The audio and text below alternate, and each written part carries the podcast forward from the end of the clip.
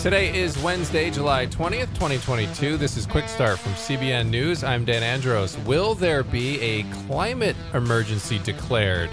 We'll have that top story and more on today's podcast, where we bring you news from a Christian perspective. You can help with that mission by subscribing to this podcast. Give us a rating, share it with a friend, all the fun stuff. You know what to do.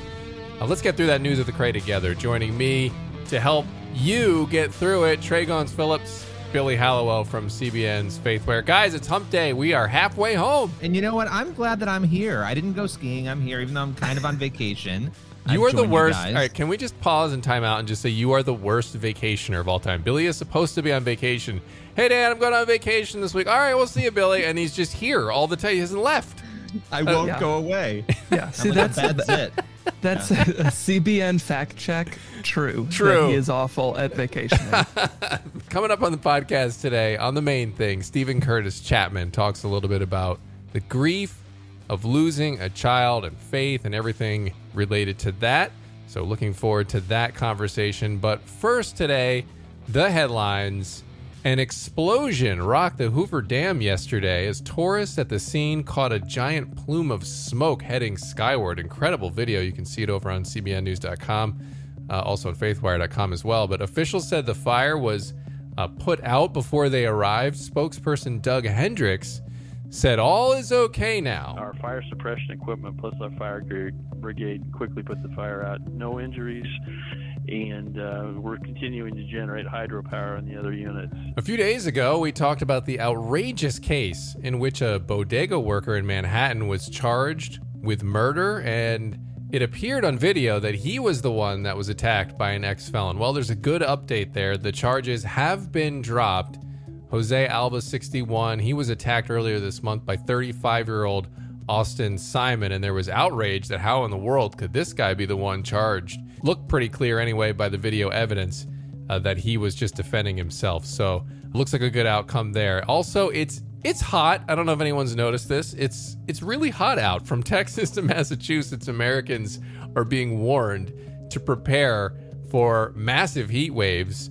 I saw in Texas because I used to live in Dallas, and so I keep it on my weather thing. I don't know if you guys do that with your past locations, but just to make myself feel better, even when it's hot in the Northeast, I look at Texas. 110 yesterday. This heat is threatening power grids, and it could even drive up the price of beef. Uh, those are just some of the headlines happening today. You can check out those stories and more on CBNNews.com. But here's a story I want to take a little bit of a closer look at, guys. In light of all that heat, could we soon see the White House declaring a climate emergency? And what does that look like exactly? What would happen? Well, President Biden is in Massachusetts today to talk about climate change. Reports citing sources late yesterday said that Biden would stop short of declaring the emergency. The climate activists want him to do it. Other prominent Democrats want him to do it. They're urging him to do it, but apparently, if the reports are true, he's not going to go ahead and do that. But what would be the significance of declaring emergency if it were eventually done? Well, similar to how things played out under COVID, declaring an emergency does give the federal government more power to act without consent of Congress. For example, Biden would be able to freely steer funding towards wind and solar projects.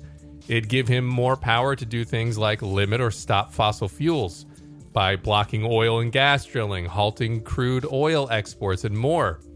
And Governor Ron DeSantis earlier this week, he hit back at Biden. He questioned the consistency of stopping the oil production here, but going overseas and fist bumping with Saudi Arabia leaders in hopes of getting lower oil prices. He- kind of pointed out what, what's the difference here, whether we do it here or there. You're still you're still trying to get oil. May as well do it here at home. Trey, those who feared that politicians learn from COVID and might apply it to other issues, could they have a, a, a real legitimate gripe here, possibly, if indeed this emergency is declared? I want to read a, a pretty infamous quote. So, uh, Rahm Emanuel once said, uh, You never want a serious Yeah. crisis to go to waste. Yeah. He said, What I mean by that is an opportunity to do things uh, that you didn't think you could do before. Uh, so I think we're kind of seeing that play out now. He said that obviously during the Obama administration, but I, I, I think we're seeing that play out. I, I, I feel like uh, conservatives now can have an "I told you so" moment. Uh, it's not to say that everything was a conspiracy and that every intention was nefarious, but governments historically, when they take power, they're not really that eager to give it back. Right. Uh, so I think you know, even if it's for good reasons, for potentially uh, you know well-intentioned reasons, uh, if if you're really a big climate believer, you think that this is a serious, serious emergency that we've got to do something on right this second. Wouldn't it seem pretty attractive to you if you've got all of these levers of power now that you created during COVID to go ahead and start pulling those? Uh, so I, I don't think it's that surprising uh, that that politicians are now kind of saying, well, we took all this power and they listened to us, so why not give it a go with this issue now? If you're trying to avoid the the presumption that there is some sort of conspiracy theory, you might want to watch what you're saying and how you're saying it. It's remarkable to me that and obviously I'm not advocating that there was a conspiracy. I'm just saying communications 101, watch how you're talking about these things and also have some compassion for the fact that people are really deeply struggling to even pay for these basic things. It seems like there's just no awareness of the fact that those things are happening. Yeah, and in some of these recent polls too, people are not voting on this issue. They are voting on the economy, they're voting on gas prices, they're they're voting on that. I mean, primarily, particularly because inflation's so bad. People are paying still $4.50 a gallon for gas nationwide. Incredibly high numbers. And that is real pain for people. And so they don't want to hear about what the net emission level is going to be in 2050. Like it's just an issue that's really not front and center for most people, but the activists have really made it feel that way. Well, a prominent coach has taken a big stand. Trey, who took this stand? And I would have to call this a bold stand because it's just not something you see a lot of prominent mainstream figures take really publicly. Yeah, totally. I mean, it's something nowadays. It's kind of like a, a, the poison pill uh, with with the mainstream media, at least. So, uh, University of Michigan's football coach, coach Jim Harbaugh, uh, he did not mince words at all this past weekend uh, when he made his stance against abortion, like you just said, Dan, pretty crystal clear. Uh, so he was speaking during a Right to Life event in Plymouth, Michigan, when he said, "I believe in having the courage to let the unborn be born. I love life. I believe in having a loving." care and respect for life and death, my faith and my science are what drives these beliefs in me. Uh, he went on to say that he has faith in the American people to ultimately develop the right policies and laws for all lives involved. He added that while there are many things uh, one may hold to be immoral, the government appropriately allows because of some greater good or personal or constitutional right. Abortion, he said, though, doesn't really fit into that framework. Uh, he said there are conflicts between the legitimate rights of a mother uh, and the rights of the unborn child. One resolution might involve incredible hardship for the mother, the family, and society society, another results in the death of an unborn person. Uh, one of the other speakers at the event, Father John Riccardo, said believers are here for such a time as this. He said God could have created us to be alive in any moment in history, but He chose for us to be alive now in these critical days, for us to make an impact not only in our country, but especially in our state. Obviously, Harbaugh's comments are pretty impactful, like you said, Dan, because it's coming from a pretty prominent person who's really sticking his neck out there, uh, being pretty open about his pro life views. But obviously, it comes right after the Supreme Court's decision to reverse Roe, and it comes just several months before uh, the voters in Michigan are going to go to the ballot box uh, to decide whether to codify abortion rights into state law. That'll happen this November. So uh, there's a lot of campaigning going on around the country, uh, but in, in states like Michigan, it's it's even more heated. In a, a purple state where there's a lot of division, uh, you know, there's there's a lot of this conversation happening, and he's really sticking himself out there, being willing to speak up about it. So kudos to him for for being willing to courageously talk about his views. Yeah, absolutely. And, uh, and I think the only evidence you really need to know that culture is inevitably skewed left is the fact that you don't see pro life activism prominently displayed, comfortably displayed by professional sports organizations, by businesses. You know, they just don't do it because it's it's not a safe thing to do. So kudos to Harbaugh here for for um, taking a stand. Yeah, it just makes me think about the fact that you know that society has gone into the upside down chaos when doing the right thing is suddenly the thing that we're praising as though it's this rare crazy thing. When people talk about purity, when they speak out about just common sense things and they're being praised as though they're aliens, you know that culture's kind of gone off the rails. And so I always appreciate when people speak up in, in, you know obviously on this topic but in arenas where it's difficult to do that. And so it was pretty inspiring to to see that. Yeah absolutely. And um, he's not the only one taking a stand. We've got another one. A christian author here is not backing down after getting fired for her faith. And billy we talked to sophia nelson on faith versus culture recently and she is not going away quietly after this incident. She's not. And we talked about the incident last year but i'll give you a little refresher on it and then we'll kind of get into what she's saying here but Last year in October, DC Comics had announced on National Coming Out Day that they were going to be having a new superhero. And people may recall this superhero was the son of Superman and Lois Lane. It was going to be a boy who was bisexual and had a boyfriend. And they put this out there. And Sophia Nelson, well known professor, author, she's been out there for years um, in the conservative and Christian space talking about faith. Um, she basically commented on this on Twitter. And she was like, look, you know, what about parents? You know, what about Christian parents who don't want their kids exposed to this sort of thing? You're putting them in a bad position. They have to explain it to their kids. She put a tweet out um, really with her perspective on it. And according to what she told us on Faith versus Culture, it was not received well. The situation went downhill quickly on the campus where she taught. Uh, she was a scholar in residence at Christopher Newport University in Virginia. She in- initially, right away, had people coming after her. She said there was one bisexual professor on campus who took this tweet that was, again, on Sophia Nelson's private Twitter account, um, which, which was public, but it was her ability to speak on that. She's been defending that. It was her First Amendment right.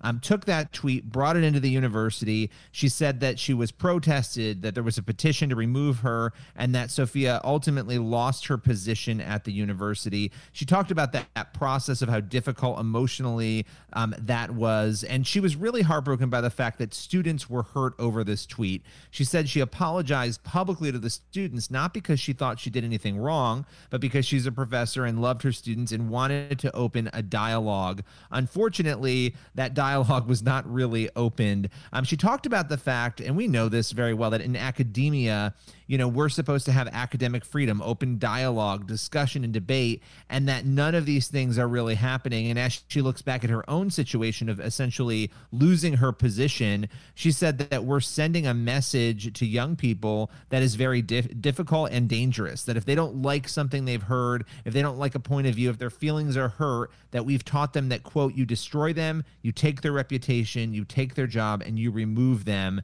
And then she said something just as we kind of close out on the, on this story here that really stuck with me. She said, "What kind of country are we going to be if this is what we're teaching the next generation? Mm. We failed them terribly." Um, last last sort of comment here, and I think this is where we have to sort of know that the story's not over because she said that this matter has not concluded, that there will be legal repercussions, and we don't know what that's going to look like. But she's not backing down. She's going to fight back over what she faced in the fall.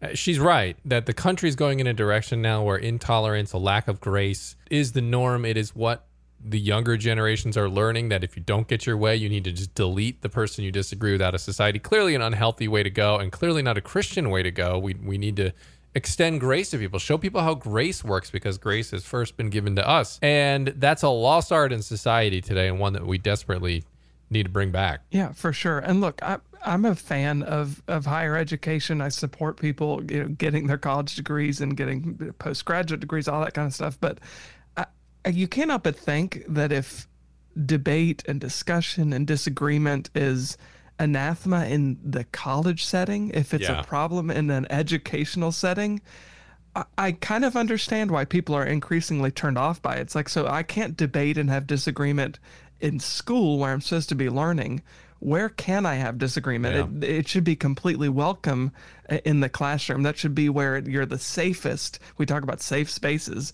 Uh, a college classroom should be the safest place uh, to have debate and disagreement and to flesh all that out together. Uh, so I think all of us, regardless of your political persuasion, should be bothered by the fact that increasingly it's not okay to have different ideas in the classroom of all places. A hundred percent. I mean, that's what America is built on: differing ideas, learning to get along with one another. And uh, Americans' institutions are the first and foremost place for that, or they were. So hopefully, uh, hopefully they're able to stand their ground and continue that tradition. All right, guys, thanks for those stories. Now it's time for our main thing today, and we talked to Steven Curtis Chapman, popular Christian singer who's talking about grief and his loss of a child and how they've dealt with that and their faith and a whole lot more on today's main thing. Enduring grief of any kind, and particularly the loss of a child, is profoundly difficult. I've spoken to parents who've lost children, and even my own father lost one of his daughters at a young age. The pain is nearly unbearable. One of the most prominent Christian figures to endure such a loss is Steven Curtis Chapman. More than a dozen years ago, he lost his then five year old daughter, Maria Sue, who was tragically struck by a vehicle being driven by one of his other children. We recently spoke with Steven Curtis about enduring such a horrific incident, how it shaped and challenged his faith and relationships, and what it's been like to walk through such a tragic journey in front of the world. Well, I mean, for, for me and my family and I really have made decisions, you know, along the way to do that, and, and because it's been especially with things like the you know losing our daughter and, and the grief of that and everything. I, we had to know as a family that this was a decision we'd make together. Because when I'm sharing my story, I'm really sharing my family's story. I'm sharing my wife, you know, my wife's journey alongside me. Um, and so it's been a decision that we've made together. But it really has been also just, I feel like it's part of what the calling has been. Um, as I look at, you know, scripture, what encourages me the most in the lives of followers of you know, of Jesus and, and God followers all the way back to the Old Testament, it's not been so much when they had it figured out or when they really understood and knew.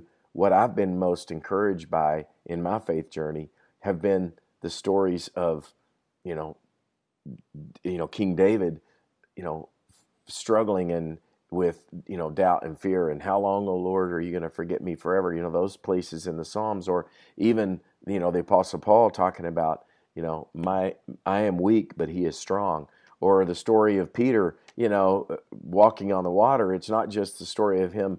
Man, he walked on the water. It, what I'm encouraged by is the fact that he sank and he took his eyes off Jesus and he freaked out and he, you know, he feared and then and and Jesus, you know, pulled him up and, and, and he learned from that process. I'm so glad that God didn't edit out those vulnerable places in the lives of even in his followers in scripture. In fact, he let some of those most vulnerable even failures be, you know, written in the right into the story.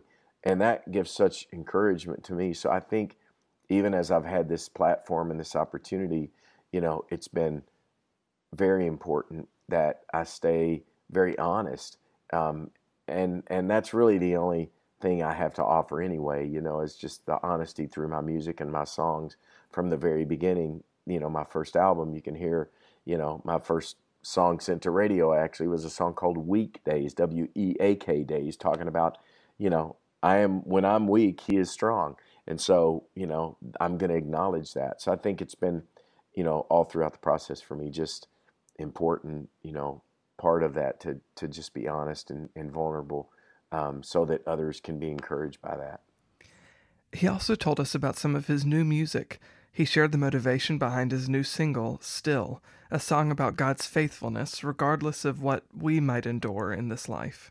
There are things with what we have walked through as a world, as a nation, as a church in the last two or three years with a global pandemic, what I've gone through personally, you know, the last 14 years since we lost our youngest daughter and that grief journey for us and that journey of faith, how that's been impacted. It's like those are all things that I feel like I, I need to, I have some things I still want to say and some things that feel really important. So I'm going to write these songs from that place. And so the, the, one of the first songs that sort of came out of that was just this thing of saying, you know, I've been on this journey for a long time. And as the song says, you know, it started when I was a kid and had this just wonder of God saying, Come follow me. Jesus saying, Come follow me. We're going to go on this great adventure. I had no way of knowing it was going to, the mountains were going to be so high, the valleys are going to be so deep. And as I say, even in the song, you know, I have wrestled, uh, I have rested, I've trusted, I've tested God's patience. It's been beautiful, it's been terrible, it's been wonderful, it's been more painful. It's been, you know, it's been all of those things. And yet, here's the bottom line God has been faithful still. And God has has um, he's been good still, even when life has not been. And so I still want to sing about that, you know. And I'm still a work in progress, and I'm still learning, and I'm still growing, and God is still good and still faithful. So that word "still" just became so special to me, and I thought I really I want to write a song by that title and just talk about all those things because God is still faithful. We spoke all about that and so much more during our conversation with Steven Curtis, including his role in a new Disney Plus movie. The story behind how that happened is pretty cool. You'll be able to hear our full conversation on this week's episode of the Prodigal Stories podcast from CBN's Faithwire, co hosted by me, Trey Goins Phillips, and Billy Hallowell.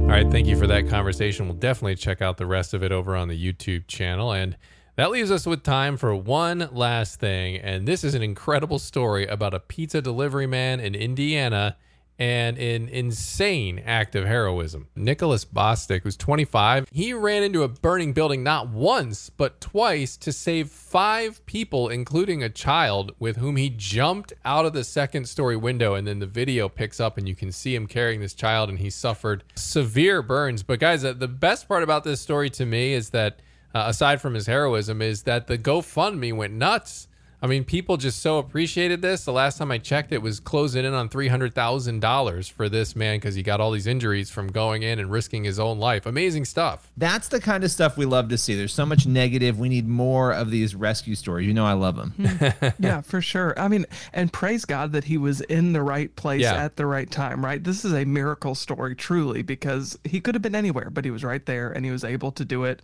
and he was brave enough to do it. So awesome story. Yeah, and he's and you can hear him when he's sitting on the ground there. He's clearly hurting and in a lot of pain, and he's asking if the baby's okay, if the baby's okay. So, uh, and a total stranger, just amazing stuff, amazing stuff. Love to see it, and obviously it's resonating with people because they're donating hundreds of thousands of dollars to him. So, good for him, good for him, deserves it, a hero. So, all right, that's all the time we have for this episode of the podcast.